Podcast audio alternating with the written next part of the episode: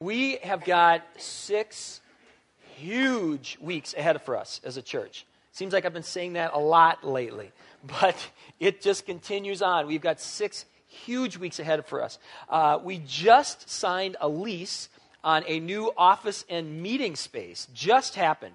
And so in the weeks to come, yeah, it is. It's neat. Um, in the weeks to come, we are going to be saying a lot more about that. I put a little information on the back of your bulletins, but we got some huge things we got to talk about today, so we won't be able to spend much time talking about that. But we will be. We'll be soon talking about all that that means and what it entails, so that's huge for us. Also, as we're moving into the new office and meeting space, we also are going to be adding a second service. So that's happening. That's going to happen in the next six weeks, too. So, those of you in the back, there's hope. Um, hang in there. We will be filling up some or creating some more space. So, that's great. Um, also, if you turn to the back, inside your bulletin, there's a green notes and quotes sheet. If you want to look at the back, in the next six weeks, we're going to be taking on some huge topics as well. We have some new series coming up that are going to be um, very, very significant for us. So that's coming up too. And the reason I'm saying all of this about what's coming up in the next six weeks is because we can't forget where we've been for the last six weeks. That's just how America works. We just keep moving on to other things. And the thing that doesn't speak the loudest, the thing that doesn't um, grab our attention, the thing that we don't feel personally, usually gets set aside as we move on to other things, whether it's in church or whether it's in your, in your family. So we can't forget what we've just, where we've just been. What I'd uh, like to do then today is to quickly review where it is we've been. And then uh, what I want to do is to, to um, as best I can, give you the, um, the best advice uh, from the scriptures that I, that I can find as far as how do we make these things stick. So, if you brought your Bibles, let's dig in to a passage that we've looked at before. One of the amazing things about Scripture is it's so rich that it applies often in multiple situations. We looked at this uh, passage before from the lens of eternity when we did Heaven and Hell, Angels and Demons, that series.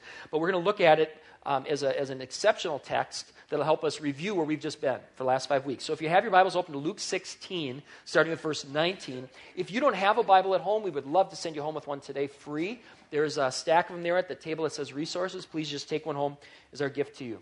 I'm going to jump right in here uh, and start reading. This is uh, Luke chapter 16, starting with verse 19. And let's go 19 through 21 first.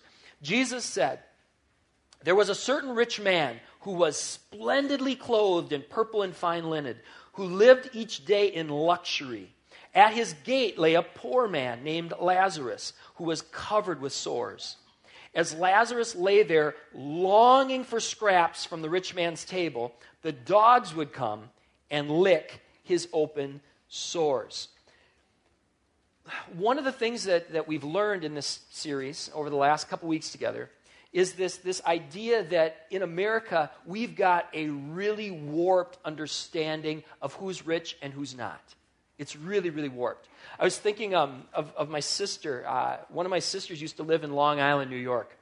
And she got invited to a, uh, she got invited to a birthday party there in New York. And this, um, this kid uh, was a rich kid. This birthday party um, was in a family that was very, very affluent. And so my sister goes there with, uh, with her daughter, my niece. They're at the birthday party, and Rich Mom comes up and starts talking to my sister. And in the course of conversation, Rich Mom starts talking about how she's frustrated with her jewelry store because her jewelry store has been charging her an extra $20,000 a month. And why she was frustrated is it was a mistake. And it had been going on for several months, and she just noticed it now. Yeah. I'm not making this up. From Long Island. She, goes, I'm from Long Island. She's not making this up. So we, here we go. We got someone testifying here. So, how many of you would say that that family is rich? All right. How many of you would not mind the scraps falling from their table, an extra 20000 a month? oh, man.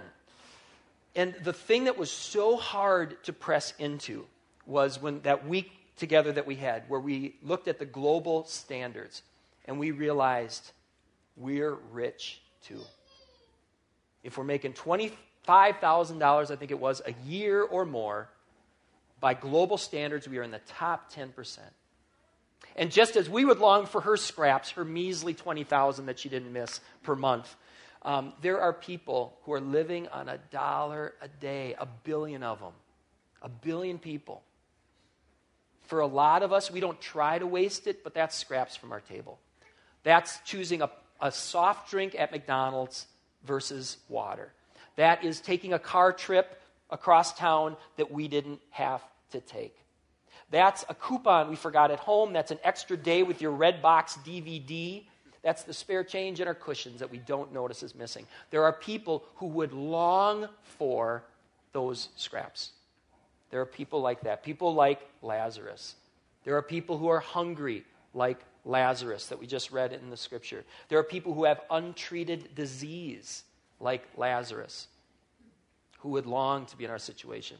There are people who are in unsafe situations, like Lazarus, who would love to switch places. That, uh, as a quick related side note about that vulnerable situation, unsafe place, when we read the scripture from our Western 21st century lens and we read that part about the dogs licking the open sores, I don't know about you, but, but my cartoon bubble in my head, I'm picturing old Yeller kind of coming up, you know, and, and just loving the guy. Oh, poor Lazarus, let me lick your, you know, your sores.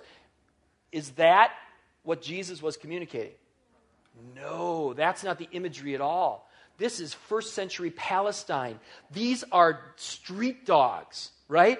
They reminded me of when Tim Anderson and I went running in, uh, in Juarez, and the dogs tried to kill us. Um, they, it, is, it is dangerous. It is these, these disease ridden, scary dogs, street dogs, that are coming up and licking his sores. They're like tasting him you know? And not only that, not only is it scary, he's in a vulnerable spot, he can't even scare away the street dogs. Not only that, every lick is making him unclean, ceremonially unclean, further marginalizing him from others. That's, that's what's going on with this Lazarus. He's hungry, untreated disease, vulnerable situation. You know, in our context, it's, it's hard even to, to think about that. That's the picture. Lazarus, this is, this is such a great text for our review because Lazarus is the girl in the yellow dress from week one. That's Lazarus. Lazarus is the woman who was robbed of her housing deposit in week two of our series. Lazarus is the least of these from week three. Lazarus is the modern slave from week four. Lazarus is the orphan child from week five. If you're here, that's Lazarus. That's him. Let's continue reading. This is uh, Luke 16, 22 through 23. We're going to look at now. So finally, Lazarus, the poor man, died and was carried by angels to be with Abraham. The rich man also died and was buried, and his soul went to the place of the dead. There in torment, he saw Abraham in a far distance with Lazarus at his side. Okay, let's talk about this a little bit. Jesus is, is, called the master teacher for a lot of reasons. One of them is Jesus can communicate a whole lot with a few words. Don't you wish all preachers could do the same? Don't you? you know, yeah, it's okay to laugh on that one because we, yeah. Um, he great economy. You, when Jesus gives details, don't miss the details. Real, real quickly, here's just a, a, little snapshot into the details with this just little section, two, two verses. The rich man. It says the rich man died and was what? Buried. Okay, that makes sense. He's rich. He's going to have a nice funeral. He's going to have a nice casket. He's going to have quality potato salad at his, at his, after the internment ceremony. Everything looks peaceful with rich man. But what's going on? What don't we see with human eyes? Where he goes. And he's in a place of torment. The scripture describes. Everything looks great from the surface, but his eternity is, is anything but great. Now, contrast that with Lazarus. Here's where I mean the details are so important. It says, Finally, the poor man died. And was he buried? No. That's huge. That's scandalous. Even the poorest poor would be buried in that culture. That's what you did. You, you, you buried your dead. So Lazarus has got nobody. Nobody cares enough to do this thing that you're supposed to do. We do it in our society, even more so in that society at that time. He, he doesn't even have anyone bearing him. But here's where you see God's heart for the poor. Because God Himself arranges for what? Angels to carry this man to Abraham's side. And if we had more time, we could talk about all that that means. But in a nutshell, that is a place of extreme honor. He is carried right up next to Abraham's size, side to a most honored place right up next to Abraham. Now, I can't emphasize also how shocking that would be. How shocking that would be to the people who heard this, especially the affluent. How shocking that would be. And how offensive this parable would have been. People had been brought up to think wealth is a sign of God's blessing and my hard work. We never think that in America, do we? They were also brought up to believe the poor wouldn't be poor if they just made better choices. Of course, that was back then, and you know, this is now. One of the things that's so scary about this parable, and one of the reasons we pressed into this series for six weeks, is because you have parables like this that Jesus told, and the only inversion is economic. That's the only variable here in the story. Now, we know more than that because of the rest of the scriptures that unfolds, but in this particular parable, that's the inversion. And the implication then is we're not entitled to wealth, we're entrusted with it. It's not a sin to be rich. It's not. But to whom much is given, what? Absolutely. And that's why we pressed in from the very beginning, week one, we talked about sins of omission. You don't want to be guilty of sins of omission. All right, let's continue to read. Uh, starting with verse 24, we'll go through 27. The rich man shouted, remember he's in torment. The rich man shouted, Father Abraham, have some pity. Send Lazarus over here to dip the tip of his finger in water and cool my tongue. I am in anguish in these flames. But Abraham said to him, Son, Remember, during your lifetime, you had everything you wanted. Lazarus had nothing. So now he is here being comforted, and you are in anguish. And besides, there's a great chasm separating us. No one can cross over to you from here, and no one can cross over to us from there. Then the rich man said, Please, Father Abraham, at least send him to my father's home, for I have five brothers, and I want to warn them so they don't end up in this place of torment. But Abraham said, Moses and the prophets have warned them. Your brothers can read what they wrote. That's another of the things we tried to do in this series was here's the words, here's what the prophets warned, here's what it meant to them, and you need to pray and discern whether or not this is something that is also to speak to you as well. Another thing that we did in this series, again, we're trying to bring everyone up to speed, remind those who are here, and also bring people up to speed who, who missed out on, on part of this perhaps because they were in Alexandria doing something like planting a church. One, one, one service, right? You've had so far? You're one service old. That's great. All right, congratulations. All right, uh, anyway, so um, another thing we pressed into was how, um, how this, this, uh, this language here um, is something that Jesus has, has, said elsewhere. He uses this, this, this strikingly similar language. In uh, week three, we pressed into this passage in Matthew 25. Matthew 25. And the same type of thing happened there, where an appeal comes from the grave. An appeal comes from the grave. It's, it's like, I think we use the, the a similar, likened it to uh, Scrooge from the Christmas Carol when Dead Marley comes and gives him this warning in his sleep. And, uh, and, and Scrooge is like, oh no, I blew it. And then he wakes up Christmas morning and he can go back. You know, we have, because of Jesus' words, we've got a Dead Marley thing going on here where, where, where we've got this, this is, hey, this is waiting for some folks on the other side. You don't have to wait until it's too late. You can respond now to what Moses and the prophets have said and what Jesus himself said. There's a, there's a message from beyond the grave, a message of warning and hope for all who have ears to hear. So that's our review. That's what we've been talking about. That's what we've been looking at. And what I want to transition now for the rest of the service here is how do we make this stick? The second we leave this room, all kinds of things will bombard us that will distract us from these lessons that we've learned. And Lazarus can't speak for himself. All the Lazaruses out there, they can't speak for themselves. It's part of what it means to be a Lazarus. And so, how are we going to stay in touch with this? Well, I have something that I think is going to help. At this time, I'd like Mary to come on up. Mary Lochner. She was, I was at one of the Compassion and Justice team meetings, and Mary was sharing about her experience from India. So, again, if you can carve out some time after the service, right back there in the Island Lake room, this is worth your while. Well, Mary, when she was sharing, one of the things she shared about was a story of being on a train. And I want to lock in this imagery. So if you could all give Mary your full attention, um, listen to this experience she had on a train.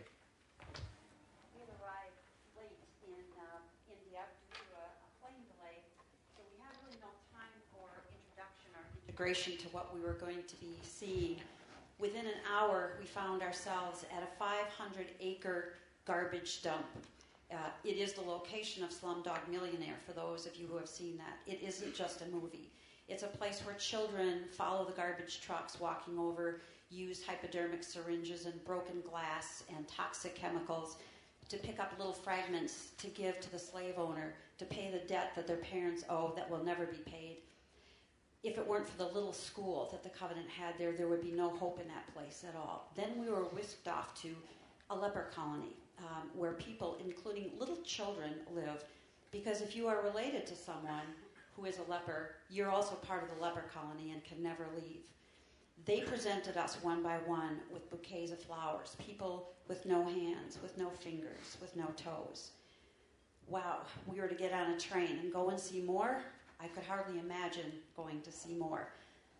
Um, but when we got to the train station, we were directed to the wrong platform, and uh, as we ran to the right platform, the train was beginning to pull away. Wow, maybe we wouldn't have to go to this next site. Um, but no, our Indian covenant uh, pastor host said, Get on the train, get on the train. So, against everything my mother ever told me, um, we started to get on. This was a group of five of us as the train was going faster because you never know when another train will come we got on the train, which was already packed to the gills. We found a little place to sit down, a few of us, and I thought, well, maybe this will give me a chance to just sort of regroup and process what I had been seeing. Within a few moments, a little girl came tumbling down the aisle, doing little somersaults and other acrobatic tricks, while men leered at her, and an older child waited for coins to be given, again for their slave owner sometime after that, there was a, a ruckus, um, noisy group coming forward, and it was a group of eunuchs, another group of the very untouchable, extremely oppressed people groups in India, um, being crude, lewd, and obnoxious, one of the only ways that they have to make money. Um, hoping for people to give them coins, really just to go away and to not give their children the evil eye. I got to rest a few minutes and thought, okay, maybe we'll have a little time now of reprieve. And we did. A little bit after that, I heard the voice of a man singing. It was a lovely voice. Um, and I looked around for where this voice was coming from, and I was sitting on the aisle as I leaned down to look down the aisle. Here was a man coming down the aisle singing, and he was tapping a cane in front of him as he got closer, I could tell. So I realized that he was a blind man singing, walking down the aisle because I got to sit by the aisle and see closely people who walked by, as he walked by me, I looked up into his face and realized that where his eyes had once been, they were either gouged out or burned out because of the severe burn um, scarring on his face. And it hit me like a punch in the stomach. It isn't just a movie. He was the grown up version of the little boy in Slumdog Millionaire made blind in order to be able to make money for the slave owner. Everything in me said, get off the train, go back to the airport, fly back home where it's comfortable. But to pretend that these people didn't exist and that their pain didn't exist would be one more form of betrayal to them. And just not looking wouldn't mean that all of this pain and oppression wasn't still happening. We had no choice but to stay on the train. Thank you. Got to stay on the train. That's what we got to do. Because, like Mary said, if, if you get off the train, it's still going on. We just don't see it. If you're on the train, whether it's literally the train in India whether it's in some other area, whether it's in the United States, whether it's in another country, when you're there, if the Spirit of Christ is in you, you can't not be moved. Scripture attests to that. If you're in the situation and the Spirit of Christ is in you, you can't not be moved. But what happens when you get off the train? It's so easy to become preoccupied with, with something else. So that's what the imagery we wanted to paint as we go forth. How do you stay on this train? How, how do we continue to position ourselves in such a way where we have ongoing reminders of, of what's happening in the world? So that when the Spirit of God wells up within us, we, we can respond to that. Um, there's something I'd like you to write down in, in your notes. If you'd be so kind as to, to write this down, I'd encourage you to do so. Um, this is a, a, a, what I think is the, is the best way to stay on, on the train. It, it's this the best way to stay on the train is to remain in relationship. The best way to stay on the train is to remain in relationship. Because, again, when you're on the train, you have, a, you have a, somewhat of a relationship. And, uh, fellas, when you heard the story about that little girl and the other guys looking at her, doesn't there something that just wells up within you? And you just want to protect that girl, stand between her and the rest, don't you? There's just something that happens. You hear the guy, the story with the guy and the, uh, and the burned out eyes, and you just want to comfort him. And you hear all these other stories, you want to do something because there's a relationship. So I think the key to staying on the train is to remain in relationship. That's one of the reasons why we as a church, we want to be more, when it comes to our, our connection with real needs, we want to be more than a mile. We don't want to be a mile wide. We want to be a mile deep. Be in real relationship with folks so that they're not statistics that we can or can't look away from, but these are our friends. These are our brothers and sisters in Christ. So we're going to attempt something we've never attempted here before. As a church, there's a program, a computer program called Skype. Tim, come on up. Um, there's a computer program called, uh, called Skype. Are we, are we dialed in? All right. Um, and what we're doing is, there's Amy. Hey. Um, what we're doing here today, this is live. This is happening right now. We are uh, connected to Juarez, uh, Mexico. And these are some folks that uh, Tim is going to introduce you, but I, I, too, and I better introduce him. Mo- many of you know Tim. Tim um, has been here from, with us from the start. He does a tremendous job there with the kids. He also is um, he heads up a nonprofit called Ace Hoops. So uh, they've been down there a number of times. Anyway, so Tim, why don't you just take it away? I will get out of your way. Technology is a cool thing, huh? Yeah. It can be a, a curse and a blessing, I suppose, at the same time. But we're up and running. Um, and can you hear me okay over there? Yeah. Oh my, this Uh, is crazy to me. Hey, introduce her too if We've you. been down here for a couple times, and they're 1,350 miles away or something like that, but they're right here. That's just the coolest thing ever. So um, we're going to just introduce to you a couple of the kids today, hopefully just to get to know them a little bit more, their story a little bit more. And um, first we have Berenice, and, and behind her is Amy. She may look familiar to you. She is one of our own who's down there um, for, I guess I don't know how long you're down there, Amy. How long are you down there? Just a week. Okay. So, Berenice, uh, let's give a first kind of warm ECC welcome. Um, let's give a hand.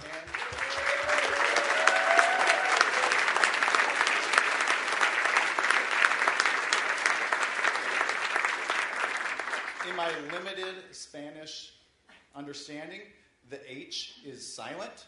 So let's say hola to everyone down there. Hola. Hola. Berenice, if you um, just want to mind sharing with us, you've been at the home for like 10 or so years. Uh, would you mind kind of sharing how you came to the home with us?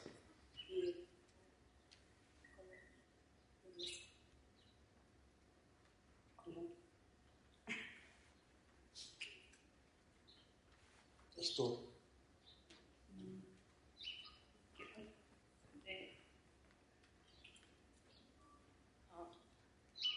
Um, mm, mi papá no podía cuidarnos. Her dad couldn't help them Él trabajaba todos los días because he worked every day y nos dejaba solo en la casa. and he would leave them by themselves in the house. Y nos trajo aquí y aquí estamos bien. And he brought them here and now they're here and well. Would you mind sharing then kind of what your experience has been um, at the home, how the home has kind of impacted you, influenced you? Just share a little bit about your time at the home. ¿Cómo, cómo es ah, porque cómo, cómo está pasando aquí, que cómo tu vida es diferente de aquí? tu experiencia aquí, cómo es diferente aquí. Eh, pues he aprendido mucho aquí. She's learned a lot here. Eh, si ahorita estuviera en mi casa no tuviera estudios If she was in her house right now, she wouldn't be studying. y estoy aquí, tengo todo lo que necesito y me hace falta. And when she's here, she has everything she needs. Um, I read read your story recently in the newsletter, um, and for many of you, um, you should jump on the newsletter. It's great. But um, if you want to share with us, Bernice, your big day about a month or so ago, just kind of share what the special occasion was and um, kind of how that made you feel.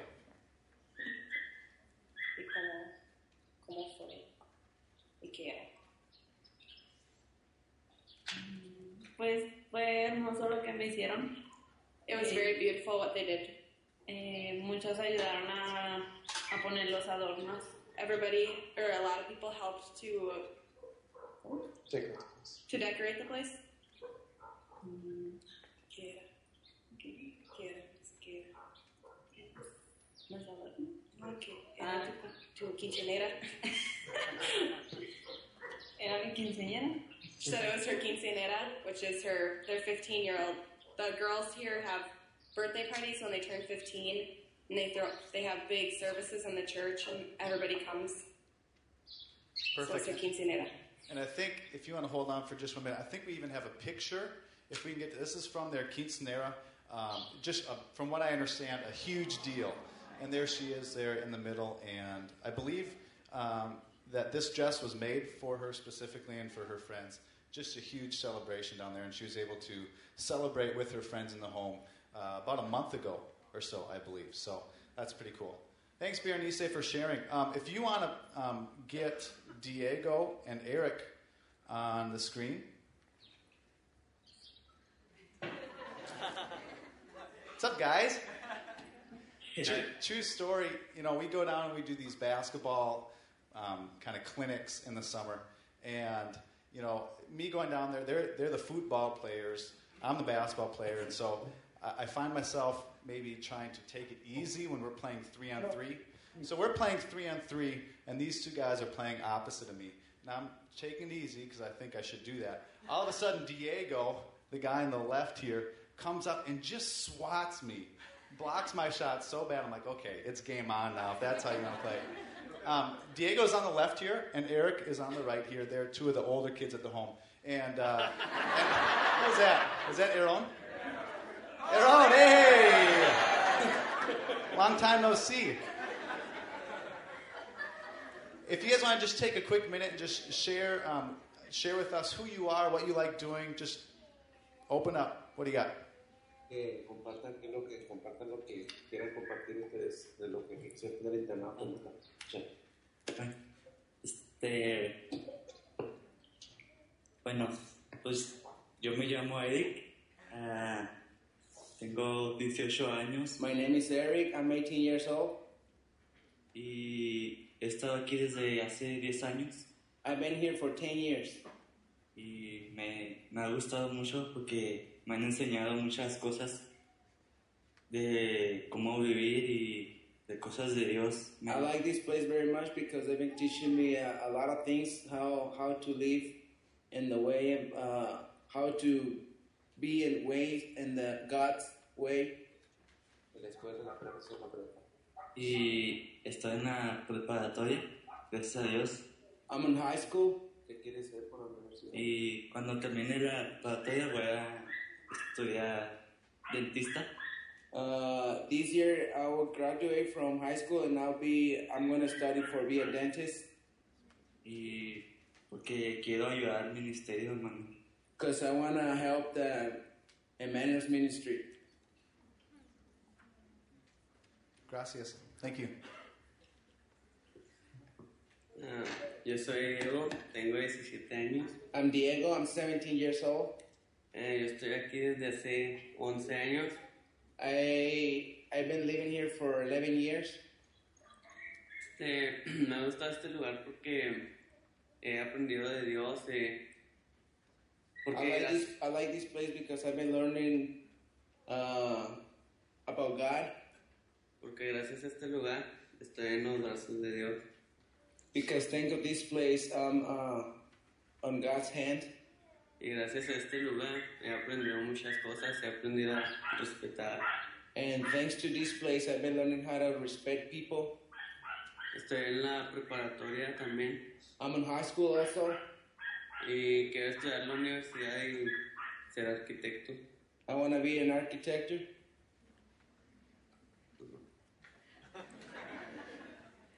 Thank you. How cool is that?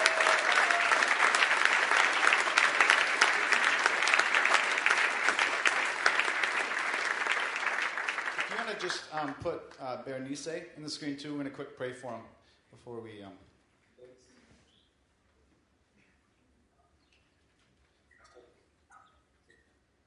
Father God, we just um, thank you for who you are. We thank you for being Emmanuel, for being God with us.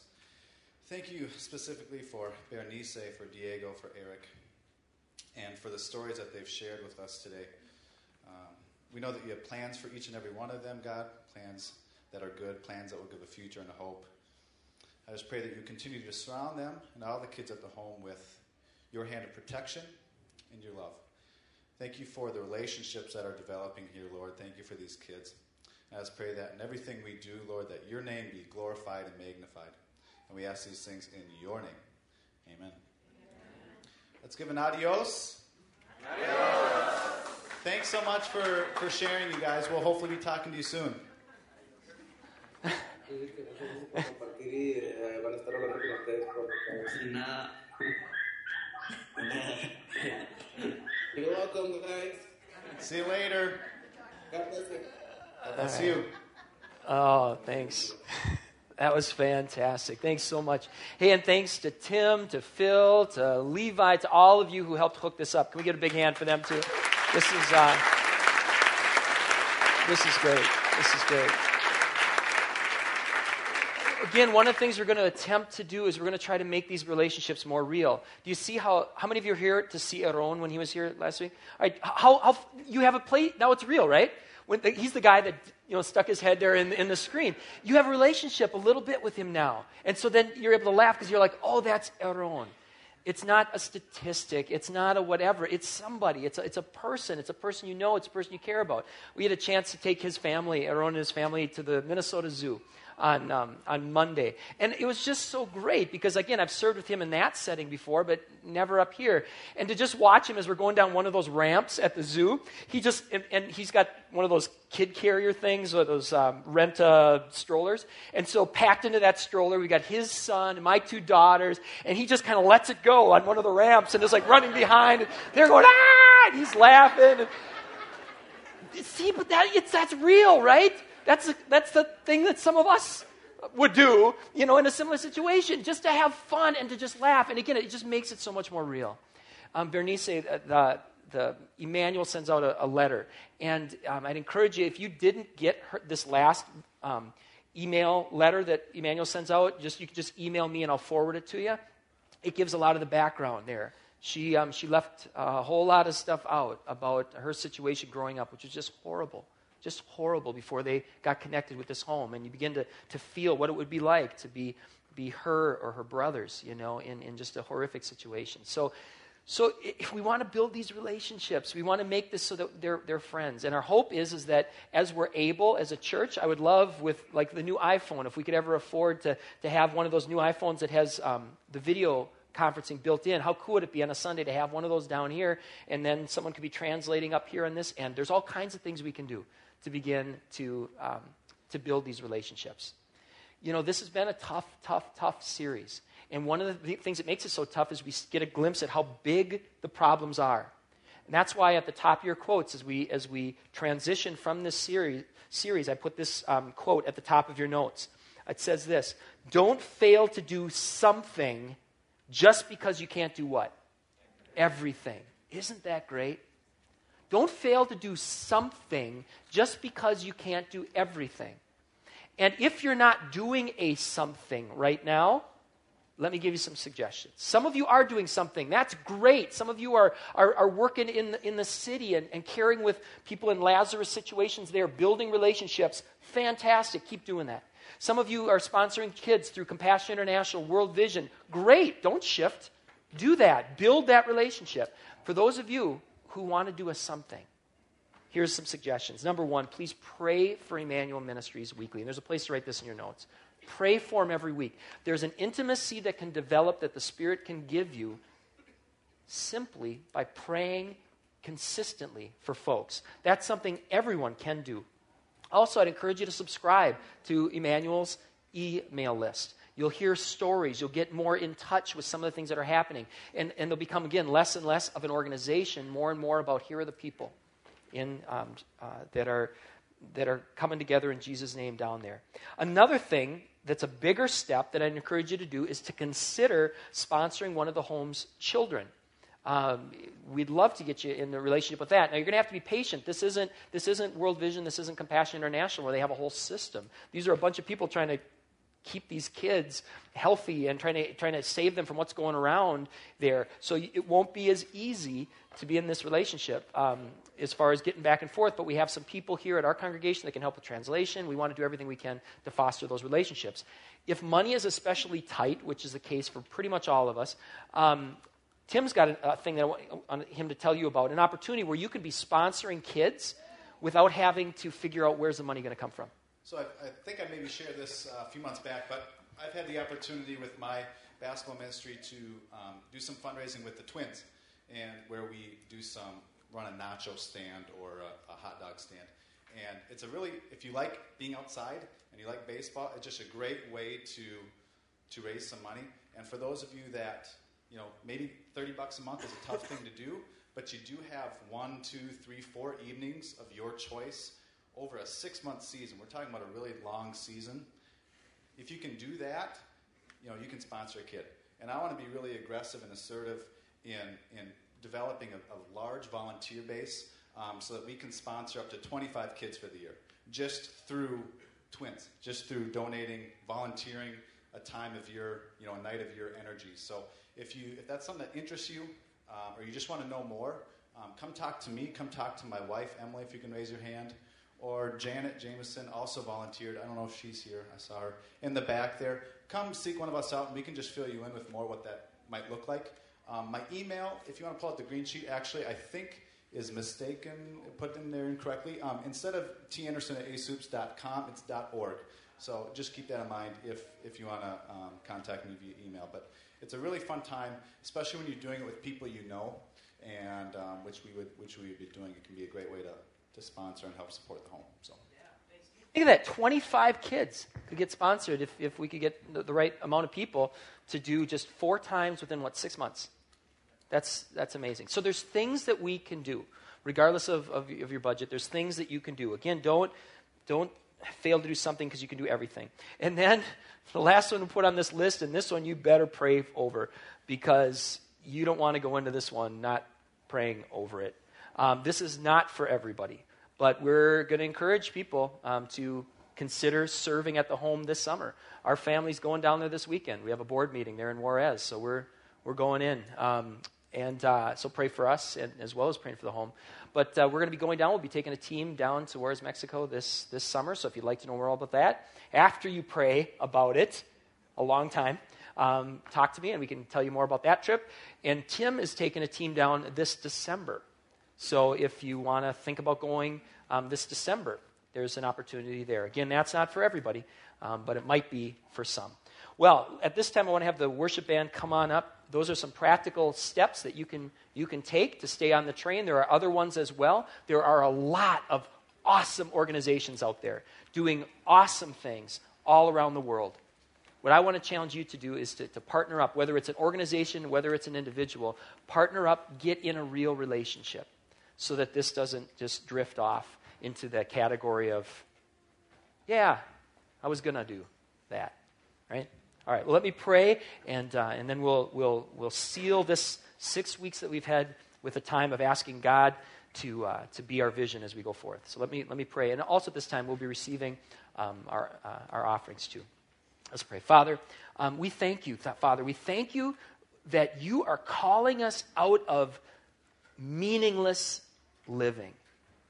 Thank you for waking us up. Thank you that you use such extreme examples where you literally give examples of people calling forth from the grave to wake us up and to say life does not consist of the abundance of our possessions. We're just chasing the wind if we're trying to live this, this, this American dream rather than letting you be our vision for a life that matters, for a, for a life where, where we are, are able to come in and meet remarkable people in hard circumstances. And, and through that relationship, Lord, we learn, we grow, and we do things that you want to see happen. So, so Father, we pray now that um, your Spirit would speak to us as individuals as far as what our, what our steps, what our something is. We offer ourselves to you, Father, as we offer our gifts. We ask that you would be our vision. In Jesus' name, amen.